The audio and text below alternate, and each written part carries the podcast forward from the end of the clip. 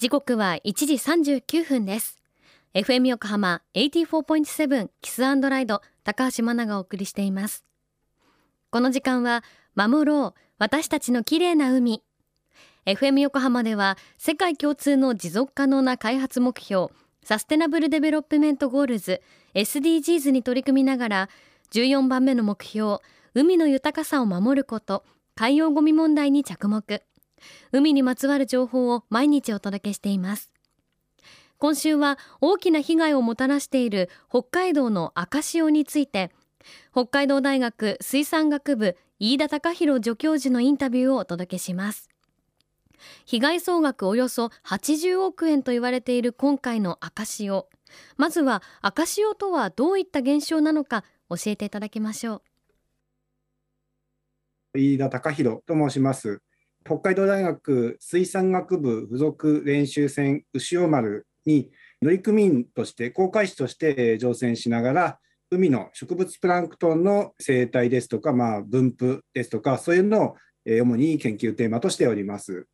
赤潮と呼ばれるのは、まあ、名前の通り、まあ、海がま赤くなる現象でして、まあ、赤ですとか、まあ、あと茶色とか、まあ、黒っぽく見えるようなこともあるんですが、まあ、その赤潮っていうのは表層にまあ植物プランクトンっていうのがまあ海洋では増えるんですが、まあ、それがま大増殖をしてでそれがまあ何らかの形で他の生物ですとか、まあ、それこそ水産物その他まあ魚介類、まあ、そういうのにまあ被害を与える、まあ、影響を与える現象っていうのをまあ赤潮とま呼んでいることになりますね。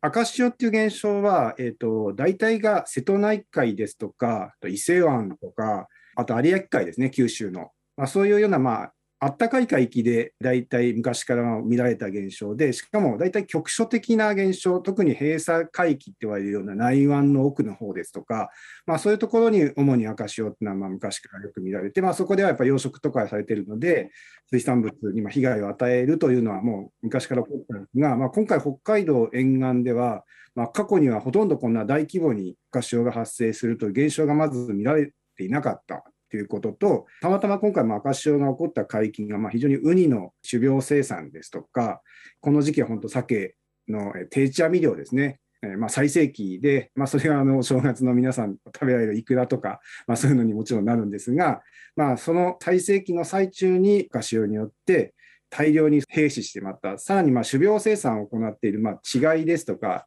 赤ちゃんですねあの、そういうのも全部死んでしまったとなると、今後数年にわたってその違いが得られないものですから、数年にわたってまあ非常に大きな影響が続いてしまうっていうのが非常に大きな問題になっている原因ですね。北海道大学水産学部飯田隆弘さんありがとうございました北海道の東から日高沖の太平洋沿岸で起きた赤潮こちらが原因とみられる漁業被害が深刻ということで道内全体の被害額はこれまでに80億円。被害を受けたのは鮭やウニのほかつぶ貝やタコなどにも広がっていて加工業者からも不安の声が出ているということです。これからの年末年始のシーズンなどでお料理に登場する回数が多い北海道の鮭やイクラウニですが、まあ、壊滅的な被害を受けているということで今週来週とその原因について北海道大学の飯田先生に詳しく伺っていきます。FM 横浜では海岸に流れ着いたゴミなどを回収し海をきれいにしていくために神奈川守ろう私たちのきれいな海実行委員会として県内の湘南ビーチ FM レディオ湘南 FM 湘南ナパサ FM 小田原のコミュニティ FM 各局その他県内のさまざまなメディア団体のご協力を得ながら活動しています。また日本財団の海と日本プロジェクトの推進パートナーでもあります。